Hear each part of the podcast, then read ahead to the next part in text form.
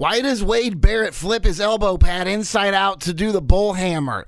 He's not even turning it around. Maybe if you went to a 180 degree angle, but the padding is still on the elbow. You're just turning it inside out. Why? What what do you do? Red doesn't hurt more than black. If you're going to take off the elbow pad, keep it off. This is the yes talk. WrestleMania 3 at the Silverdome in Pontiac, Michigan. It's going to be called down the middle 50-50. The cream of the crop. Nobody does it better. I heard you laugh. I heard you get off on it, brother. In their business life and in their private life.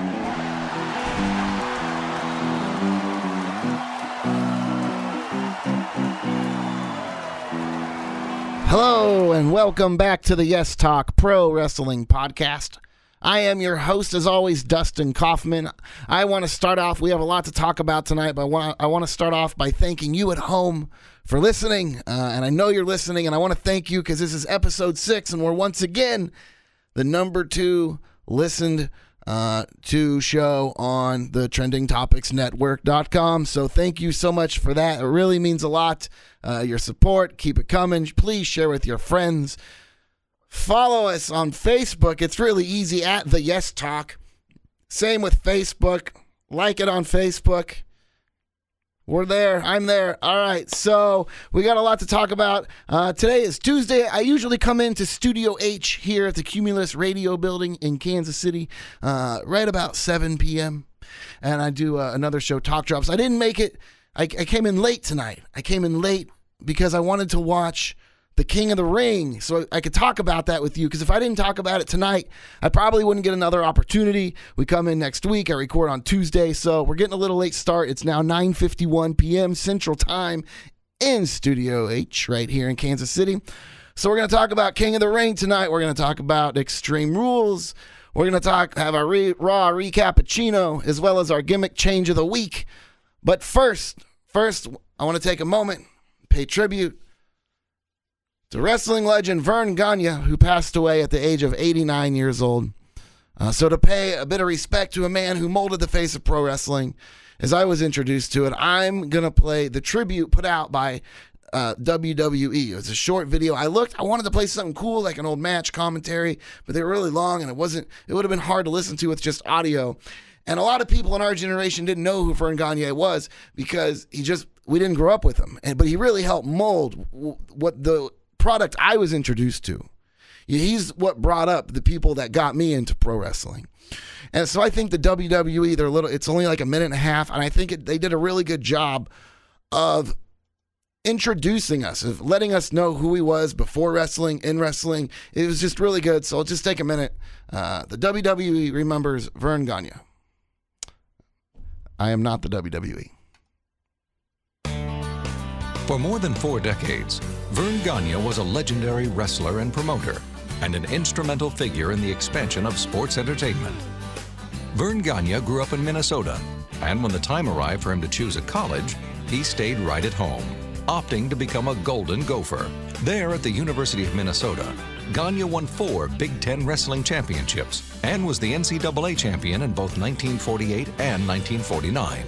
Gagne also went on to represent the United States as a member of the 1948 U.S. Olympic wrestling team. He would evolve from a remarkable amateur wrestler to one of the greatest and most recognizable professional wrestlers of any generation. Gagne headlined huge events at Chicago's Comiskey Park and Soldier Field, taking on wrestling's finest Gene Kiniski, Baron von Raschke, Jerry Crusher Blackwell, Billy Robinson, and most notably, Nick Bockwinkel. Gagne's wrestling career would span over 30 years, during which he captured the prestigious AWA World Championship on 10 separate occasions. Later in his career, Verne would become sole owner of the legendary American Wrestling Association and split his time between promoting the AWA and training scores of future superstars like Sergeant Slaughter, Ric Flair, Bob Backlund, and a host of others. His contributions to the sport of professional wrestling are unparalleled.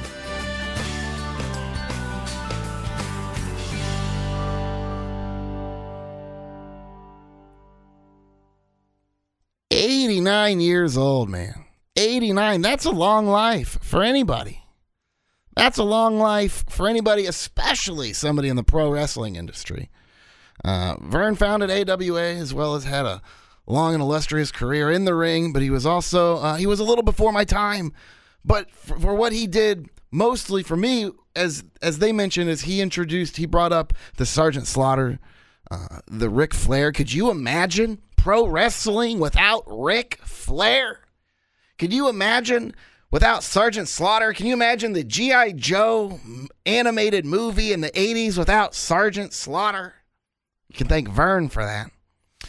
A lot of us never got to see Verne in the ring or really got to know him at all, but uh, at least in, in my era, right? I just, at my age, and I'm mid 30s, so but we are we're all greatly affected by his work and it seems for the better. So thank you for all you did for pro wrestling for all your contributions and for dedicating your life to this business that we all love. Thank you vern. Thank you.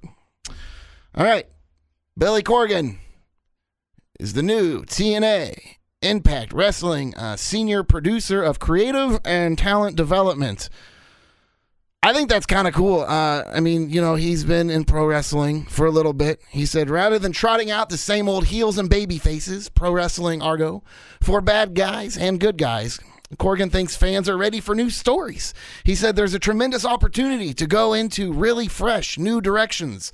Uh, he said there are ways to explore those themes in ways that are productive, create new stars, and show that value based baby faces, no matter what their background, no matter where they come from, can draw new audiences and inspire people in new ways. Wow. I mean, he's got a vision here. I mean, this could, that's good. That's a vision. He wants to do something new. It sounds like he's going to really separate it. I heard they're going to, there's like, he mentions race and stuff like that. So, I mean, curious to see what they do with that. This could be great for TNA, as a lot of you know, and I have expressed myself on this topic several times that I lost my interest in TNA a long time ago. I, I loved it as a point. I loved it, and I stayed with it. I stayed with it for to, into the squared ring. Uh, it, it was exciting. It was new. It was different. It had a lot of great talent. And not only did TNA have a lot of great talent, TNA used its talent wisely. I stayed with TNA all the way till about halfway through Aces and Eights.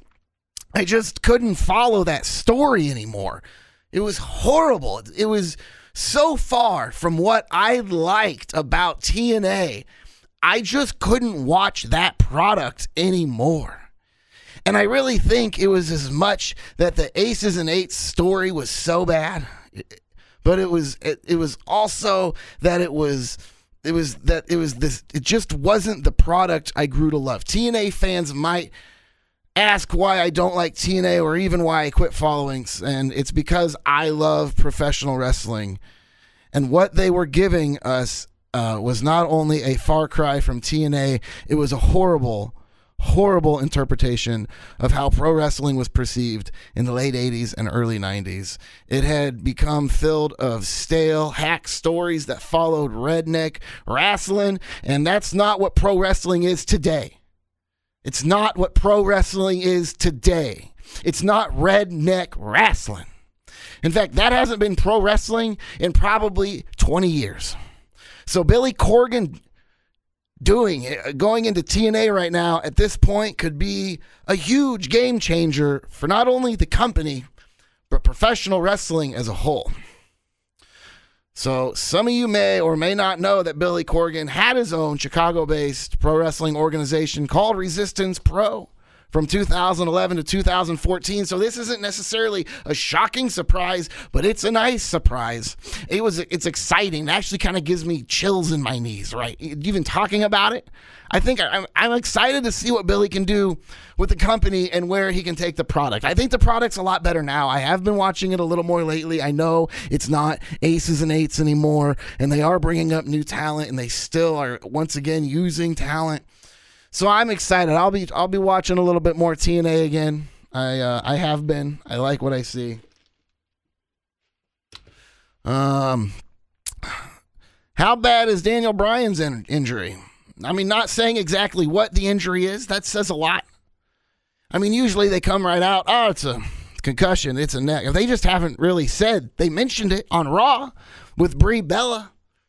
That was kind of because I mean they've really been pushing Brie as a as, as a heel with Nikki, putting her in these matches now, trying to like let her work back into a face. I don't know what they're doing. Like it's really but so to mention like Daniel Bryan, the main face, which they haven't touched on in a long time, it just makes me think that they're trying to keep his name relevant, but maybe like that we're gonna see a Brie Bella face turn in the future.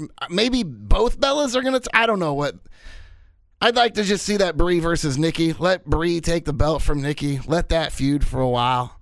I think Brie could be a big face. I think she could really be a good face of the Divas division for what they have right now. Saying, I mean, we should have Charlotte in there now, but we don't. So what's there now? Who they have now? Paige not there. The way they use Neidhart. I mean, Brie could be the face of the Divas division. She can wrestle. I mean, she has improved a lot over the years, and she's better in the ring than Nikki. That's a fact. I mean, so they really back the just put her behind Nikki right now as that cheerleader. But I wouldn't be surprised if we saw something break from that pretty soon. Um, all right, I uh, I was uh, looking around the WWE.com, uh, just snooping today, and uh, I went to the WWE.com superstars section. You know, when you go to the WWE website and click on current superstars, the first page it takes you to is the lineup of all the current champions, which is smart. It's a nice thing to see. But this is what bugs me. Right front and center in the middle of everybody is who do you think it is? Come on, come on. You think it's the WWE World Heavyweight Champion? Sure isn't. You guessed it. Mm-hmm. Yep. Nope. Mm-hmm. Right from right front and center is your current United States champion, John Cena, and it goes from left to right. So like Seth Rollins is, and then Daniel Bryan, and then Cena, then Nikki Bella and Big E representing the tag team champions. Like, like just Big E on that front page. You have to go to the second page to see the other tag team member. So, but I mean, they could have just put the whole tag team. Anyway, so now from left to right, the belts actually go in order of belt relevancy, at least in my opinion, as far as how they are perceived to the public. WWE World Heavyweight Championship belt, Intercontinental belt, U.S. title, Divas champion, and then tag team champions. Now, I would debate the Divas and the tag team belts.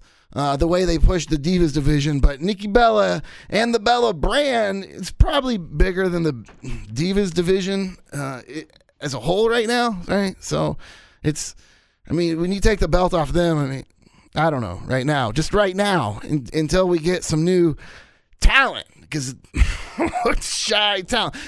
I'm just keep being told uh, that this that this Funkadactyl is the best athlete on the roster, and that's really disappointing because I see who they could put on the roster. So don't tell me that this Funkadactyl with glowing shoes who like until the past week has like fucked up every match, has had a botch every match, whose finisher is an ass face pie.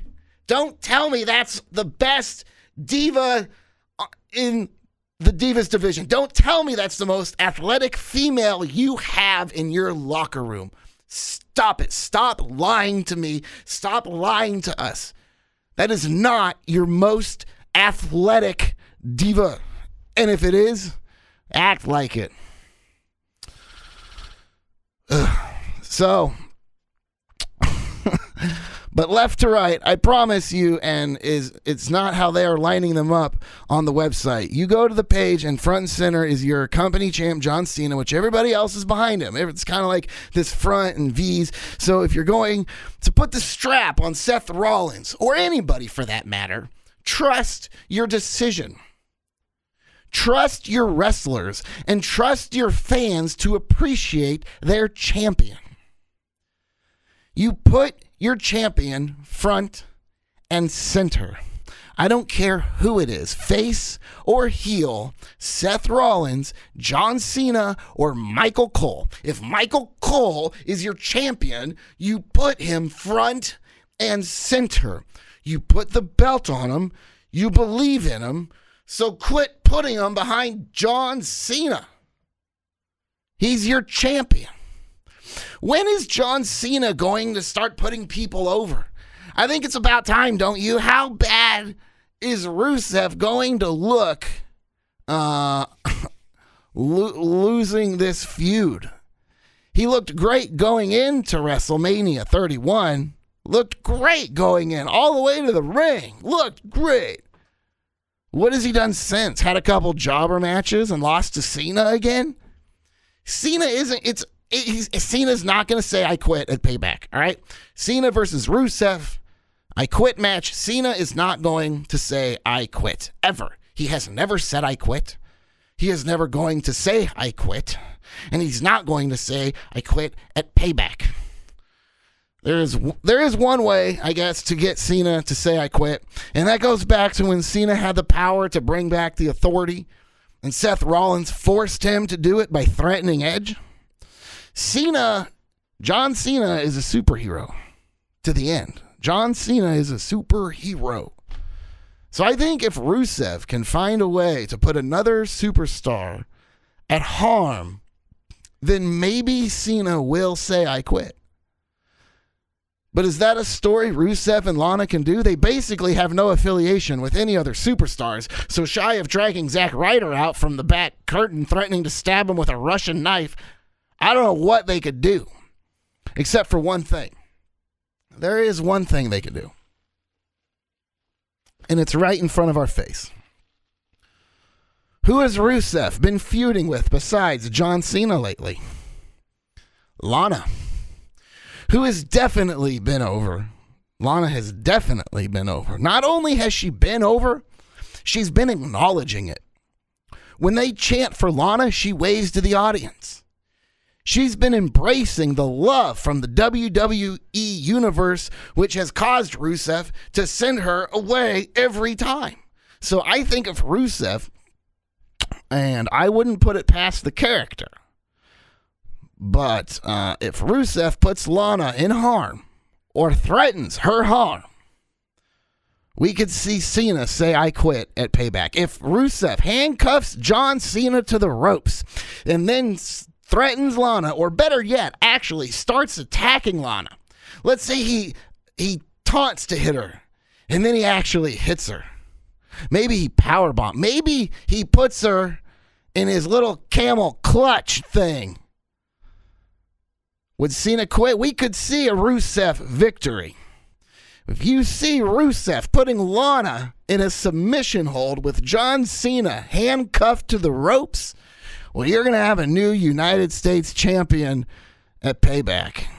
But it's not going to be a tap out, and it's not going to be from submission. John Cena would never put someone over like that. But to save his character, to keep face, and keep that John Cena Superman perspective, he would say, I quit to save someone else. He would. He would. He would. All right. All right, starting out, uh, let's this. Let's do this. Let's do the gimmick change of the week. All right, we still we have a lot to talk about. We still have King of the Ring, Extreme Rules, Raw Recappuccino. So right now I want to talk do the gimmick change of the week. That's right. Every week I pick a superstar who I feel is in desperate need of a gimmick change. And this week, we have Roman Reigns. That's right. This week's gimmick change of the week is Roman Reigns.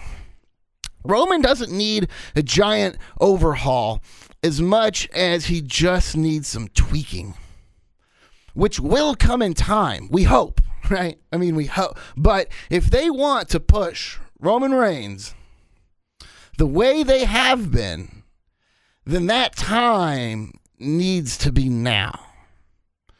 Again, every problem we are currently having with Roman Reigns would have been worked out in time. And I believe he would have worked them out himself. Maybe it would have been on his own. Maybe it would have, you know, maybe he would have figured it out talking with his cousin The Rock. But he would have figured it out and he, he would have been a part of the equation. The problem now is he has everybody else trying to figure it out for him. Everyone is trying to figure out what Roman Reigns needs to do. Everyone else is trying to decide what Roman Reigns needs to wear, what his shirt should say, what should Roman Reigns' character be. And that's not a good thing. You don't want other people going, this is who Roman Reigns should be.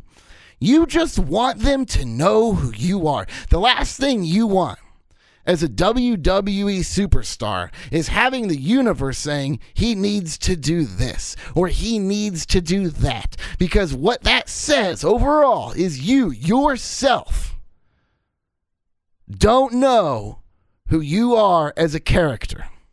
And if you don't know who you are, then how are we supposed to know who you are? And if the WWE Universe doesn't know who you are and how they are supposed to get behind you, right? If they don't know who you are, how are they supposed to get behind you? You're not a one man SWAT team. You're not a member of the Shield anymore. So stop acting like it. Seth Rollins is probably right when he said on Raw last night, uh, he said that he created the Shield and he destroyed it. Uh, so Roman Reigns was thrown in to this faction and the faction took off. But when it ended, when the Shield was no more, when Seth Rollins took the chair and ended the Shield and moved on, and Dean Ambrose moved on, they had a background to fall back to. They knew who they were as a professional wrestler, and they became that. They took that as an opportunity to allow themselves to shine through. They became who they already were, essentially, right? Here's the problem Roman Reigns, uh, in that position, before the Shield, Roman Reigns never had time to figure out who he was in the ring. We know who he is outside of the squared circle. He's a family man and a former football player, but that doesn't convert into the squared circle unless you're Kevin Owens, apparently, I guess, who is playing that story wonderfully. Not the football player, but Kevin Owens every week is fighting for his family. He's the family man. Every week is fighting for his family. He's going to hurt you for job security. Kevin Owens is holding on to the title for the paycheck because he has a family. Kevin Owen, as big as a heel as he is, is there every week fighting for his family. And that, right there, is who he is. We know who Kevin Owens is. He's a big, badass family man who hurts people, injures people, and knows what he's doing in the ring. And he knows who he is in the ring. And that would have been great for Roman Reigns. You know, I mean, that line, that character. I mean, he admitted in interviews, he said, I am here for the money. I'm here for my family. So why isn't why isn't that who he is in the ring? Well, now because that's who Kevin Owens is, right? So Roman Reigns, when it comes to his in-ring persona, not who he is outside the ring, but how he's perceived to the WWE universe and wrestling fans in general, Roman Reigns needs to figure out who he is. All right, let's take his cousin. Let's look at The Rock. The Rock took an extension of his personality and expanded on it. The Rock is an exaggerated version of Dwayne Johnson. He took a part, that part of himself, the part that he felt would shine through, and he multiplied it by a thousand percent and he made it work. And I, I don't feel like The Rock tried to be somebody he wasn't. Uh, the Rock, I mean, you know, I, it was just fun. The Rock is a trash talking. Uh, well, here, I'll let The Rock, uh, I'll let The Rock say it for himself. How about that? The jabroni beating, ow! Pie eating, trailblazing, eyebrow raising, heart stopping, elbow dropping, electrifying the dirty south. So know your role and shut your mouth. The Brahma Bull, ever defiant, standing as tall as Andre the Giant. the jabroni beating. And that's who The Rock thinks he is. And that's who he was. The Rock was and is everything he just said because he believes in it and he knew who he was.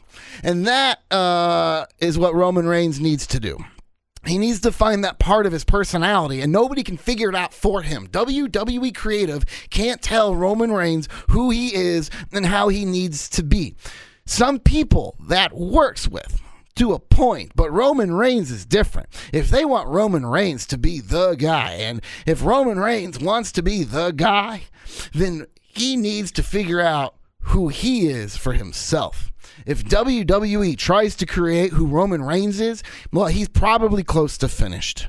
You think WWE gave Stone Cold Steve Austin his attitude? You think WWE told Shawn Michaels how to evolve? You think WWE invented the rated R suit edge with the personality? I mean, the WWE puts Big Show in diapers.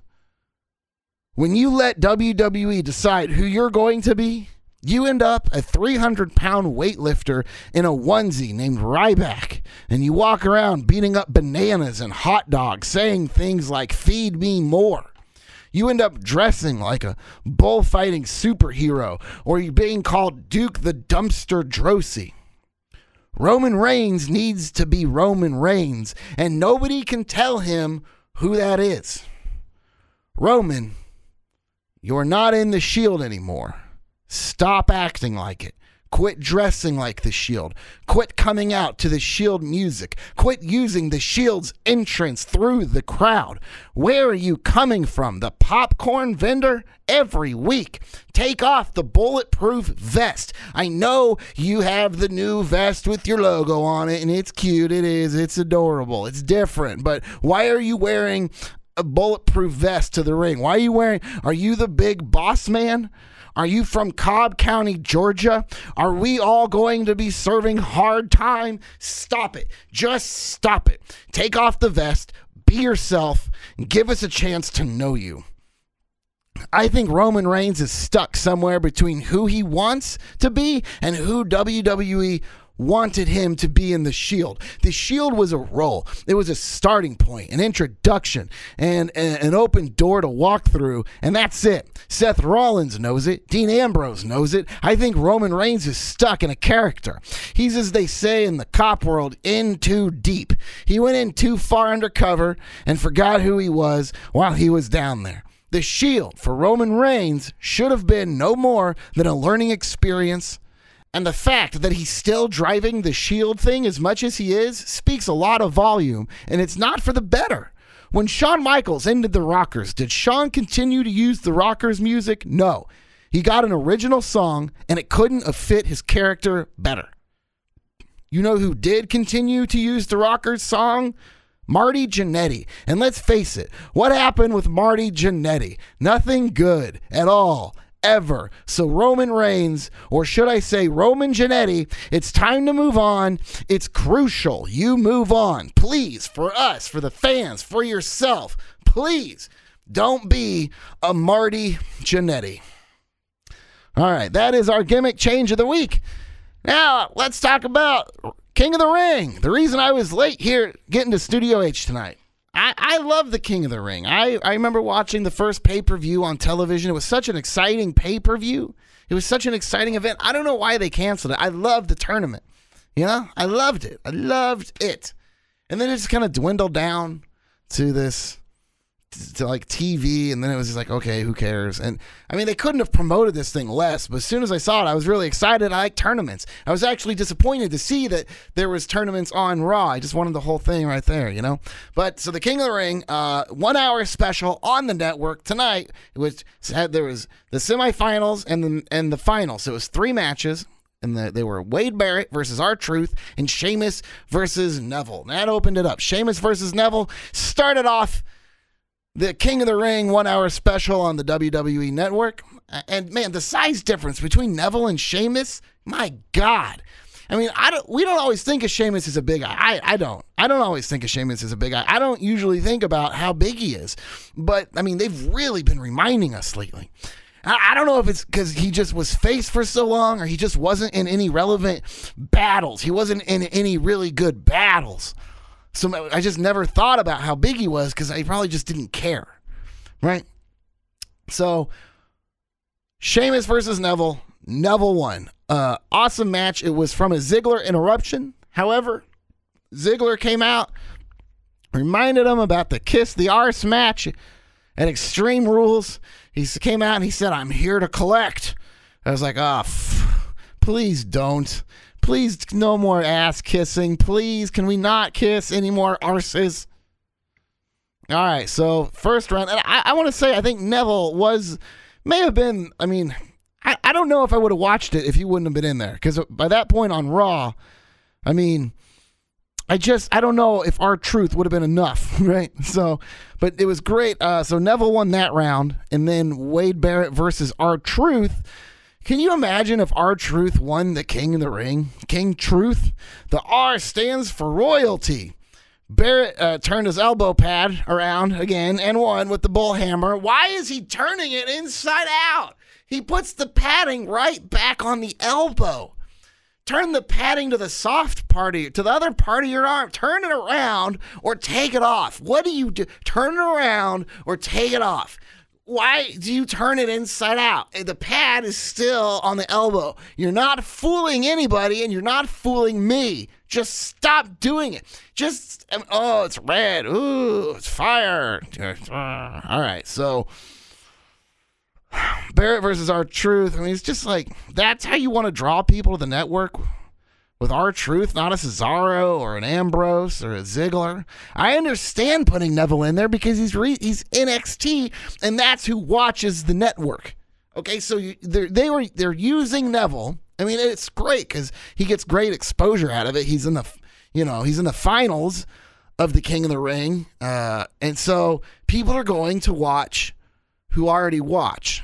So okay, so I mean, is that people who watch the network will like that he's on there because they already watch? But is Neville to new people who people don't watch NXT? Are they and people who are they don't have the network? Are they gonna go okay? R-Truth and this guy we just met a month ago. This is the you know. So whatever, whatever.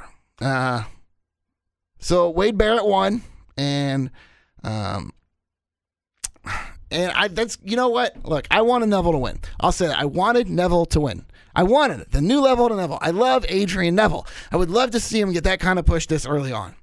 But he was in the finals, and that's good. Wade Barrett, c- congratulations to Bad News Barrett, who's probably now King Barrett. Is it going to be King Bad News? I've got some royally bad news. I'm afraid I've got some royally bad news. Like, he's gonna be a great king. The heels make better kings. Heels make better kings in professional wrestling. In America, people boo kings. I don't know. That's just what they do. They boo kings. Heels, I'm going to say it again, he, and heels make better kings in professional wrestling because face kings get beat up. Bret Hart won King of the Ring the first time. He got beat up, and I think it was by Jerry Lawler. All right, I mean, so that's like, all right, so Jerry Lawler just ruined my night, It's, you know. So I mean, okay, right? Heels can flaunt it. Heels can rub it in your face. They can constantly remind you. Wade Barrett can. It maybe it's something for him to sink his teeth into. King, bad news. All right, so. And as much as I love the King of the Ring, you know, I mean, they have three weeks to build payback since Extreme Rules Sunday, and they spent the time building to a one off event that had one day's notice. What? I mean, it's a great week for the network, right? It is a great week for the network. It's a lot on the network this week.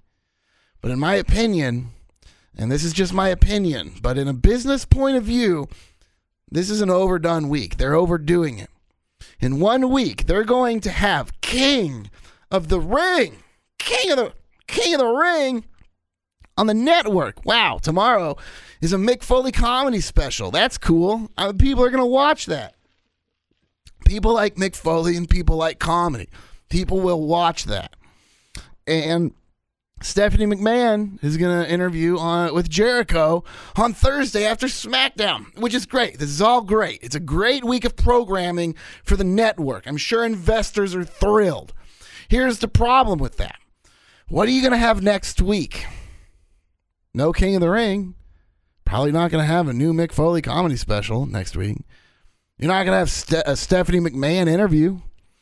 I mean, the network has basically had nothing as far as like events outside of their once a month pay per views. Uh, since Legends House, you know, occasional after Raw things, NXT, stuff like that. But WWE, this would have been a great opportunity to ensure like a month's programming for the network, right?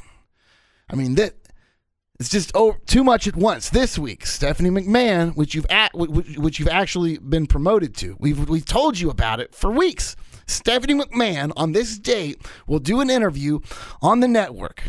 All right, next week, get this, everybody. Next week, Mick Foley is going to have a comedy special. Come, come back next week, too.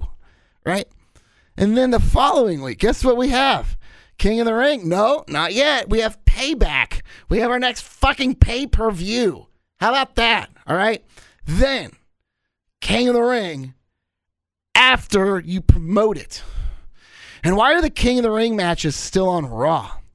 Make this a pay per view again, or keep it on as a network exclusive. I think that's a great idea, but keep it on uh, the the network, right? Keep the King of the Ring within the King of the Ring part of the fun of watching the King of the Ring when it first started was watching these guys have to wrestle three matches in one pay per view, like WrestleMania 4, a four hour tournament, which ended with Macho Man winning the belt. I like the idea of the King of the Ring being a network exclusive, but in order to make it a network exclusive, it would have to be exclusively on the network. Exclusively. Matches on the network. Make it a three hour event. Make it a two hour event. Is that really? I mean, you could do an easy three hour King of the Ring on the network, only the network. They need that. That would be such a cool thing for WWE to do. Once a year on the network is King of the Ring, three hour special, non pay per view, only on the network. And it hasn't been a pay per view in so long when they're not going to have to like fight about it. They already have their pay per views, so make it a one time thing. Promote it. You promote it. Don't start a tournament event with four wrestlers. What kind of tournament starts with four? And you can't tell us, well, we had the first four matches on Raw. Well, okay, great. That was Raw not King of the Ring. We want to watch the King of the Ring matches at King of the Ring. Not on Raw. You you have a pay-per-view in 3 weeks. Promote it. Ugh, I uh they started it too hot for TV with Jerry Springer. That debuted after Raw. The last thing we need on the network is another best of show, you know? Uh, I mean, I watched it when I did check it out, and I couldn't stop watching it. I'll say that I couldn't stop watching it. But they need original programming. The network needs like a more, and I know they they're looking at like, oh, well, Jerry Springer, it's a new show. No, it's like a fucking replay. All right, a program. Legends House Two should be their number one focus. I'm going to say it again. Legends House Two should be the number one focus for the WWE network. You get Hogan and Ric Flair in that fucking house together. You can put Kevin Nash. Who cares? Oh, Legends House 2 should be the number one focus on the network. Uh, and more specials. The King of the Ring is a great idea once a year. Let's have a new network wrestling special. Maybe something every three or four months. Another one off. You know, um, maybe bring back the Saturday night main event. How awesome would that be? And you could do it. Uh, I wouldn't even want it to be before a pay per view. I know that's how they'd want to do it. That's how they've always used Saturday night main events before, is to build for pay per views. But I don't want uh, a special event just to build for another event. But I get it. I get it. Okay. You always have to build to the future. But what I'm saying is King of the Ring as a network special has a definitive ending. Somebody at the end of this night will be crowned the king of the motherfucking ring. the Royal Rumble. Somebody will be the winner of the Royal Rumble and heading to WrestleMania. Maybe, unless they change their mind and decide to put somebody else in there or whatever, or let the audience vote. Okay, but I want, I don't, so uh, what I'm saying is have a, every three or four months a network special that's just good wrestling. You can have an intercontinental title match on there. You can have a U.S. title match on there. You can have a, you know, um, a tag team title match. Maybe even put the title on the line. How about that for ratings to the network? Have an incredible heavyweight championship match on the network at a network special pay per view. And not two hours, three hours. Give it to us. Give us these network exclusive specials. Make me happy. I'm with the network, which I am. I am. I love having these monthly pay per views or network, spe- uh, whatever they are. I love having the the monthly pay per views. I I love I love NXT.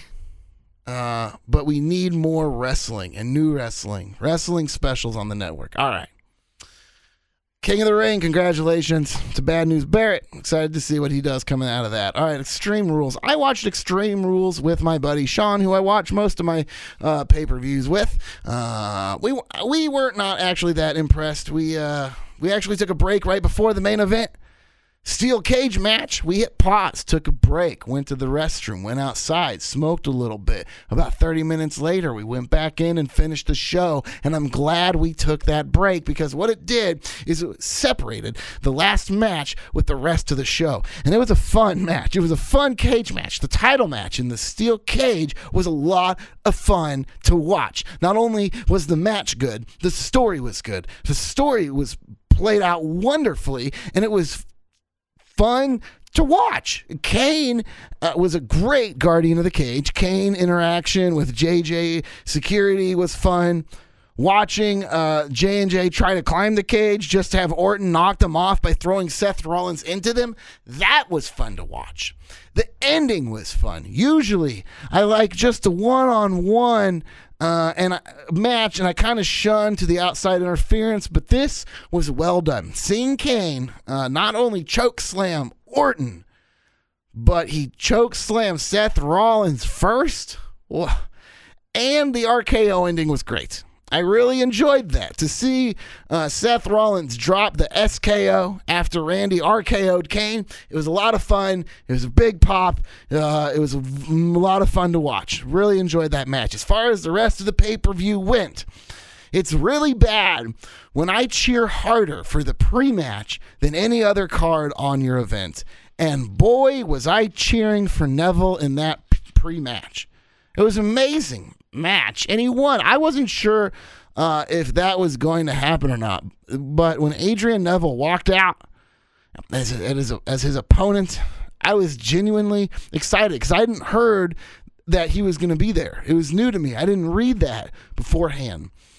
And I was really into that pre match. I really wanted Neville to win, and he did. It was a fun match to cheer for. Uh, as far as the start of the pay per view, Ambrose first man out. That's a good decision. That match was awesome. Okay, that match was wonderful. It was a wonderful start of the match. All right, uh, and then they drove away in a car and didn't show us what happened when they left. Uh, I'm sorry, you got to take a camera with there are so many missed opportunities with that match. It was so great. It started so great. I was so into it. Uh, and it was a great start to an event titled Extreme Rules. But it was like also a mistake to start with that match. I thought because at the time, because I know I two minutes into that match, we're going to get another. We're not going to get another match as physical or as brutal uh, or as extreme. Like two minutes in, I knew we're tapped out. This is as extreme as this pay per view is going to get.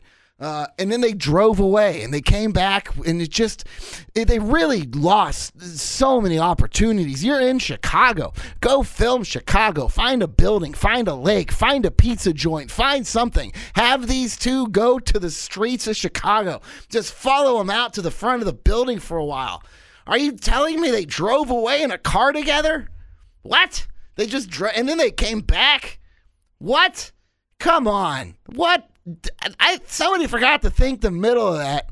Somebody's like, "Oh, have him drive away, come back later." No, don't just have him drive away and come back later. Well, so that match could have lasted so much longer. That match, I really thought that that match. I was like, this match is going to last at least an hour. Could last like all the way up to right before the main event.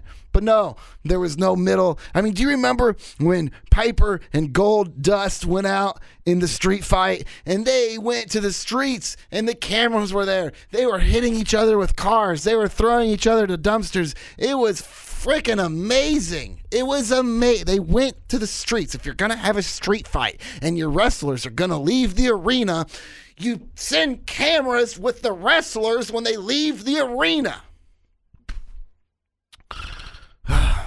Good usage of uh, the chain by Rusev uh, in that match. Um, God, what a match that the chain match, the Russian chain. There, that was extreme, extreme turnbuckle touching. That's what the night. Extreme standing, extreme turnbuckle t- touching, extreme ass kissing. It was an extreme night. Uh, Rusev and Lana, the feud continued. Lana goes to the Authority. What happens when that when that is, is Lana going to end up at the Authority? I mean, because when she walked into that dressing room. I think a lot of people in the WWE universe thought Lana had just joined the authority, which maybe that's what they're wanting to hint at because there's really has been a lot of tension, a lot of sending her off this. I mean, we could easily see a Rusev Lana separation really quick. So if Lana goes to the authority, how long is it going to take Lana to lose her accent? How long till Triple H sleeps with Lana in real life? And how long till Stephanie McMahon sleeps with Lana in real life? Well, I, so I mean, is she going to start escorting people to the ring? Is she going to start? Is she going to start being the manager? Is, is Lana going to replace J and J Security with Seth Rollins? A lot of questions. Curious to see how that plays out. I'm curious to see if that's going to play out at uh, Payback as well. So, Big Show versus Reigns still at Extreme Rules. This match was about what I thought it would would be, uh, except for a much better ending. Uh, was it an original ending? No. Were they original spots? No. We've seen those moves before. People would have cheered for those spots from anybody. A spear off the table got a huge applause when Edge did it, but they were fun to watch. Uh, it was a lot of fun to watch. Actually, I mean, the whole match itself was okay. I mean, but then Big Show, I mean, just it was great. But how do you keep down a giant? Uh, well, apparently you throw a commentary table on top of them and stand on it. So, I mean, it was an exciting match. It was physical. It was better than I thought. It ended better than I thought it would be. The match was about what I thought it was. All right, so the tag team title match again, heel versus heel. Do you remember when tag teams used to turn heel or turn face, or you ran a story to have something turn heel or turn face every other week? Like the champs are heels and face, and these guys are heel. People don't know who the fuck to cheer for. How about a heel? How about a face? You have a, it's not the reality era you talk about, okay? You say it's the reality era and there's no heels or no face, but there are heels and faces because you book people as heels and faces. And then every once in a while, you want to say, oh, okay, well, we'll just try this out. We'll see how this person does against this person. It's like two heels. People don't know who they don't know who to cheer for. They don't you work people into a position that's it. You work, and if hey, you work them into a position, you get them to turn, and then oh, and then if you decide you don't want to do it, guess what? It was a double cross, and then you just bring them on back to where they were. But at least you built it. At least people cared why they did it, why they were. Okay, all right. So new champions. It's a new day, huh? New tag team champions with the new day. They were having fun with them on Raw. The rematch is on SmackDown. I don't. Cesaro and Tyson Kidd are a great tag team, all right? And the fact that the rematch is going to be on SmackDown says that Cesaro and uh, Tyson Kidd will not be getting the titles back, okay? We're not going to see that happen. I don't usually, for me, if we are seeing a rematch immediately after the pay per view, it's to get the rematch over with and move on for the future, which is, I think, what we're going to see here. So I'm curious to see what is going to happen with. Uh, uh, with the tag team belts. So I'm gonna say tomorrow night, which probably is already. I, I could Google it and see if I'm right or not, but I'm not doing spoilers. I'm guessing New Day keeps the belts on SmackDown. People are enjoying booing them right now. They're enjoying being able to boo them. So people are going to they want to boo them, let them boo them. All right. It's it. They're fun to boo. Are they not fun to boo? Is New Day not fun to boo right now? And how obnoxious is that green? I really wanted to change that bright green. I'm like, okay, I think they tried to be pushed as faces, uh, but they it just didn't work. So they're doing great as heels, but I'm not sure if the lime green with the. But maybe I hate it, so it's all. Maybe it works. I don't know. Do you guys like the lime green with the New Day? What could New Day do at this point to become even better heels, to be bigger heels? Act intelligent, maybe.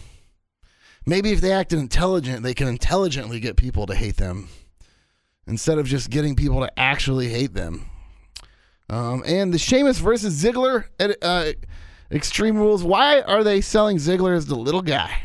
Right? He's he's here saving him from all the bullies, but essentially he's selling him as the little guy. I mean, he's not. Zick is he the little? He's not the little guy. He's not the little. I mean, he's not 10 feet, you know, six foot seven, 10 feet, but he's not a, the little guy. I mean, what are they? Why are they trying to make a cruiserweight out of the entire roster? Or maybe they're just using Sheamus to make the little guys look better because the little guys are the talent on the roster. So having this big giant Sheamus bully is probably great uh, for these little guys because it lets them shine right? Especially if Sheamus is willing to to put him over on occasion, which he does. He's great. He puts people over. He's lost matches since he's been back. He has. I don't know how many like shoulder down, but Sheamus is doing great as a heel. Um, I, I, I didn't want Sheamus or Ziggler. This is my opinion. I didn't want Sheamus or Ziggler at Extreme Rules. I, I wanted them both to lose. Uh, just to be honest with you, the extreme kiss my eye. like, please, neither one of them like should win. Can we not have either one of them win, please? Can that be a thing? Can neither one of these guys win? I don't want to see anybody kiss anybody's ass. Okay, this is wrestling. I think that ruined the match for me, knowing that somebody was ha- going to pull down their pants and somebody else was going to put their face and, and this guy's ass. I mean, It, it's a kiss, but it just kind of ruined it for me. It I don't think it matters how good the match was. I wasn't interested because I didn't want to see the outcome. And I'll even say this. Sheamus's reaction after he lost, Sheamus's reaction after he lost at Extreme Rules was the most entertaining part of that match. Watching Sheamus react, that face, those eyes, the running around, that was really entertaining. I mean, I predicted it was easily predictable at that point that he's just going to beat up Ziggler and do the reversal and leave, right? So, but that was definitely mo- the most entertaining part of that particular match. And again, the main event was great. Uh, so there was some good spots Eh, there were some good spots. I think I had a phone call during the Divas match and I didn't go back and watch it. Uh, again, glowing shoes. I don't know. All right. So, the Raw uh, Recappuccino, ladies and gentlemen. Uh, this is, brings us to this week's edition of the Raw Recappuccino. Every week we take the hottest, most bubbly, caffeinated parts of Monday Night Raw. And this week, starting off, Justin Bieber. Why would they do that to the hottest guy on the roster? I am a huge Rollins fan, and to be honest, I didn't like the Justin Bieber chance. Justin Bieber is the lowest form of talent in the music industry, and I use the word talent loosely. All right. Why would they even call him Justin Bieber because of his highlight? Whatever. Justin Bieber doesn't have a highlight. I know this because I Googled this. He doesn't even have long hair or talent. It's the talent art that bugs me the most. Um, I mean, was that planned? Did Kane accidentally start those chants? Was it scripted to have Kane call him Justin Bieber? And why does Kane know who Justin Bieber is? He was the devil's favorite demon for how many years? Oh, wait. Okay. That makes sense. That's probably how he knows Justin Bieber. All right. Monday Night Raw, I was thinking, I, I thought this m- a couple times. I'm really liking the products right now. I'm really liking the product right now. It made me laugh on a number of occasions last night. It was a very entertaining show for the most part. It was entertaining. I like what we're getting. I like the new faces. I think we need a couple new faces still to come up from NXT. I don't think they need to wait. We really need to get a couple. Charlotte is like, okay, can we please get Charlotte in there now? Okay, so uh, on Raw, a nice new uh, shirt by Reigns. I was like, oh, hey, he got rid of the vest. Nice new shirt. And then he came back for his match and he's like, oh, no, back to the vest. All right, uh, Rusev and Lana. This is, uh, man. I mean, they're gonna separate. Uh, it's probably gonna happen unless it's a double, you know, uh, turn, which I don't really see it. So Rusev and Lana. If Lana goes single, um, this is. Does anybody remember Sable and Marc Mero? And you remember the? All right, let me ask this question again. Does anybody remember Sable? And does anybody remember Marc Mero? Some of you may, some of you may not. I don't want to see that happen here, but I fear that we could just have a Sable breakout and Rusev, the Russian bull, could seriously be uh, in jeopardy. At least that character. And I hope not. I hope I hope not. I from the beginning, from the beginning, I know he has talent. I know he's bigger and better than Nikolai Volkov. You know, because I've said he's like the like, it's an Iron Sheik and Nikolai Volkov, but that's a combination of the, that's the character. That's the character that's been put on him, and it bothered me from the beginning because time after time, any anybody that they do this to, and they this is not the first person they've done this character to, uh, has a serious shelf life, and I don't want to see that out of this guy. This guy has a lot of talent.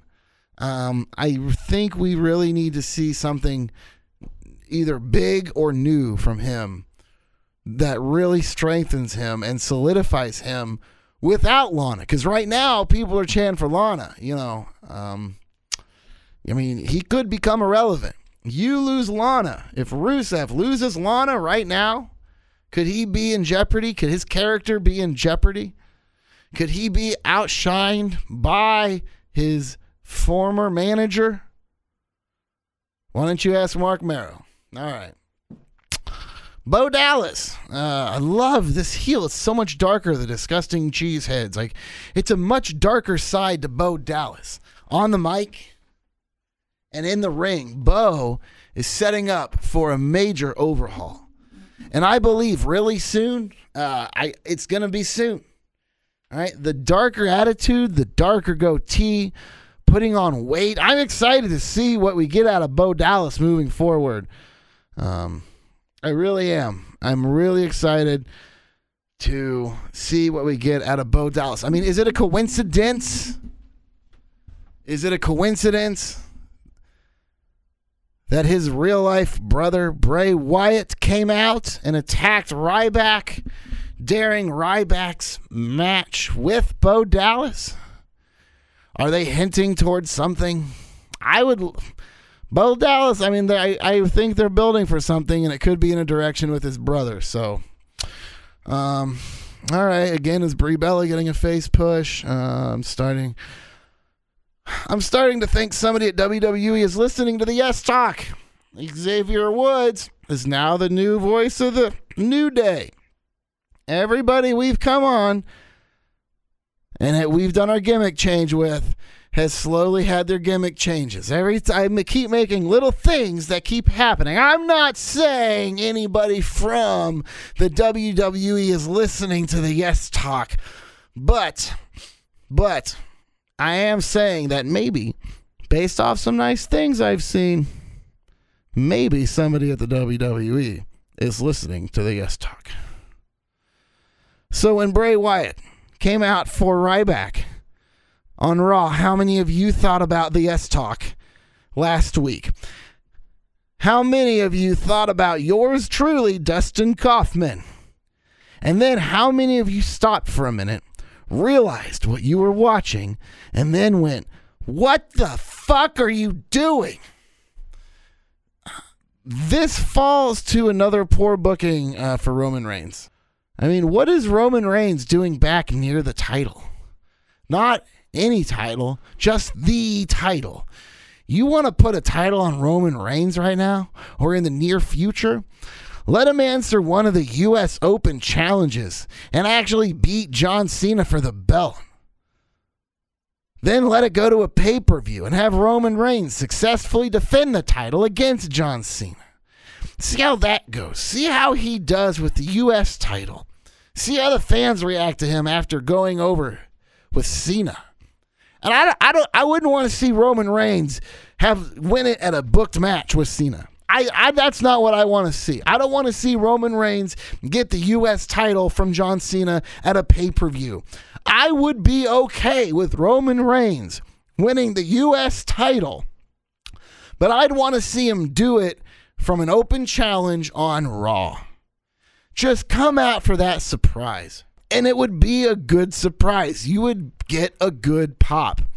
It's kind of like a, a small, it's a big push, I think. As good as those matches have been lately, those U.S. title open challenges, let Roman Reigns come out, knock out John Cena, and take the title right there on Raw. That's what I would like to see happen. But, uh, no, at Payback, uh, Reigns shouldn't be anywhere near that main event. The main card, sure, but not the main event. Uh, and not for the title. The way I see it, Ryback has no business being anywhere near a Bray Wyatt, and Reigns doesn't need to be anywhere near the title match. And let's face it, Reigns isn't going to win the belt at Payback. He just isn't. So if he's not going to win, anyways, and Ryback sure isn't going over on Bray Wyatt, why not have Roman Reigns go against Bray Wyatt? What a physical match that would be. How awesome. Would, I mean, that would be a physical match. And we've seen, I mean, with the Shield and the Wyatt family, we've seen them in the ring before. So they have that chemistry. But this is definitely a different time. There is no it's it's not the Wyatt family and the Shield. I mean, at least in everyone else's mind, Roman Reigns might still think he's in the Shield. I don't, but it would just be Bray Wyatt versus Roman Reigns, and they're bigger. They're bigger than the Wyatt family. They're bigger than the Shield was. These guys are huge. I I don't know. I don't. I remember what happened. Do you remember what happened to Ryback when they brought him in? They kept putting him in these title matches that he wasn't going to win. It didn't work for him. I don't want to see that happen to Roman Reigns. I don't. I thought the WWE was doing good by having Roman Reigns with Big Show. I do. I think it's a again, it's a big drop down from Brock Lesnar. It's a big step down from Brock Lesnar. But it's good. It was hiding him, protecting him, putting him back in the main light, putting him back near the title now, right after all that fan abuse at WrestleMania.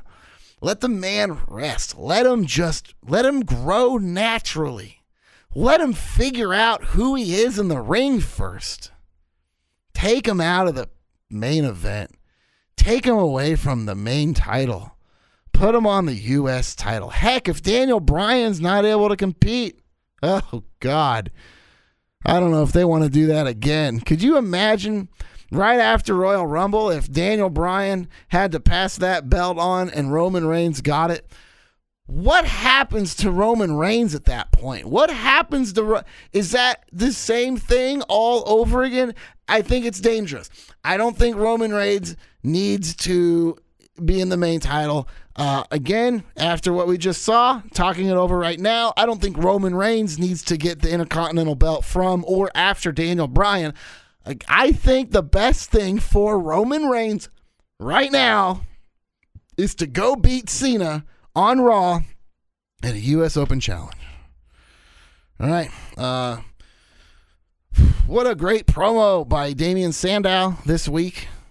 Uh, that it was it, we opened up. It was just him. It was just him talking. I don't know what I thought about the impersonations and the mimicking. I sure hope he doesn't do that more. I just he's such a he has such a clean slate. He has such a clean slate. He's so talented. He can he obviously can talk, he can wrestle. What? Oh god, what let him just be. He said that he was told he wasn't entertaining. He was incredibly entertaining. Damien Sandow was incredibly entertaining. I thought it spoke a lot when he was out there in a plain black t shirt. He didn't even have a t shirt. Does Sandow not have an actual up to date t shirt to promote? I mean, is it, I mean, he's not going to be selling any Mizdow. I guess he's not going to be doing any "You're welcome" or "I am greater than you."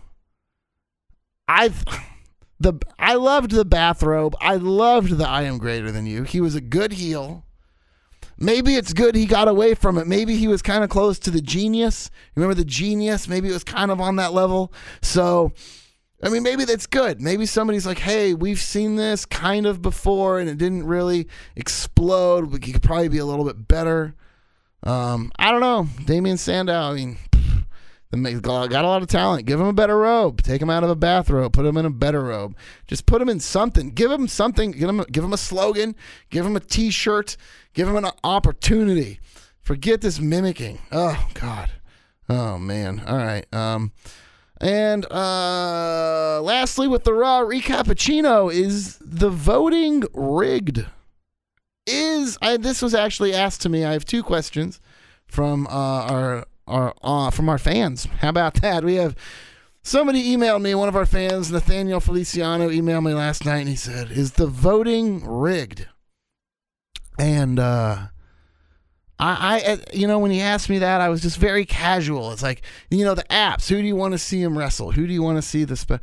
And I was like, I think, I think it's rigged in the sense of who your options are. Okay, I think it's rigged in the sense of who your options are. Uh, like when Shawn Michaels, they had a, I think, I believe it was a Triple H match, and it was the WWE Universe was going to vote who the special guest referee was. And your options were Booker T, Bob Backlund, and Shawn Michaels. They always hype it up, right? They Shawn Michael. I mean, and no, let's face it, nobody. It doesn't matter who. Shawn Michaels is obviously going to win that, right? So even last night, when Kane says, when he says, who do you want? Who do you want to see in the main event at Payback? He says, "Do you want to see? Do you want to see Seth Rollins versus Randy Orton, or do you want to see Seth Rollins versus Roman Reigns, or do you want to see Seth Rollins versus Randy Orton versus Roman Reigns in a triple threat match. Right? Okay, so that's how they deliver that. They build that third one of anticipation. Okay, so I thought, okay, it's probably booked on rigged on that level. All right, but not actually. I'm sure they let people vote. But then I thought about it because there was recently a, a, a leak.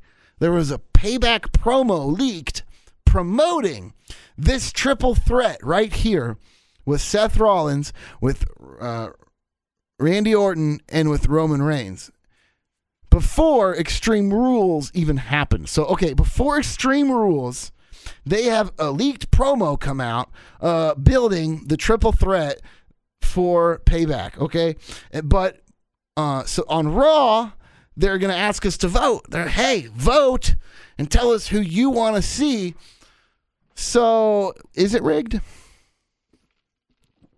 I don't know. Is it? I mean, it very well easily could be.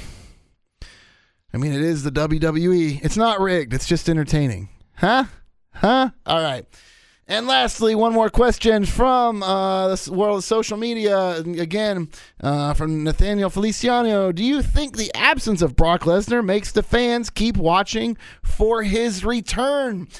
I think the fans are going to keep watching anyways. Brock Lesnar is going to come back when he's going to come back, and everybody will know when Brock Lesnar comes back, and they'll just be watching. I don't think anybody's coming back to watch Brock Lesnar. I don't think really many people left until Brock Lesnar comes back.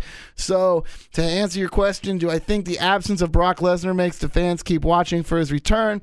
Ah, uh, mm, no, maybe. Maybe that works. Uh, I do know that the absence of the yes talk makes fans want to keep coming back for more the yes talk. So that is this week's episode, everybody. So, in my absence, until next week, you need to miss me. This is the Yes Talk Pro Wrestling Podcast. I'll see you next week. I'm Dustin Kaufman. I guess I won't see you, but we'll talk. All right. Enjoy your wrestling, wrestling fans. I love you.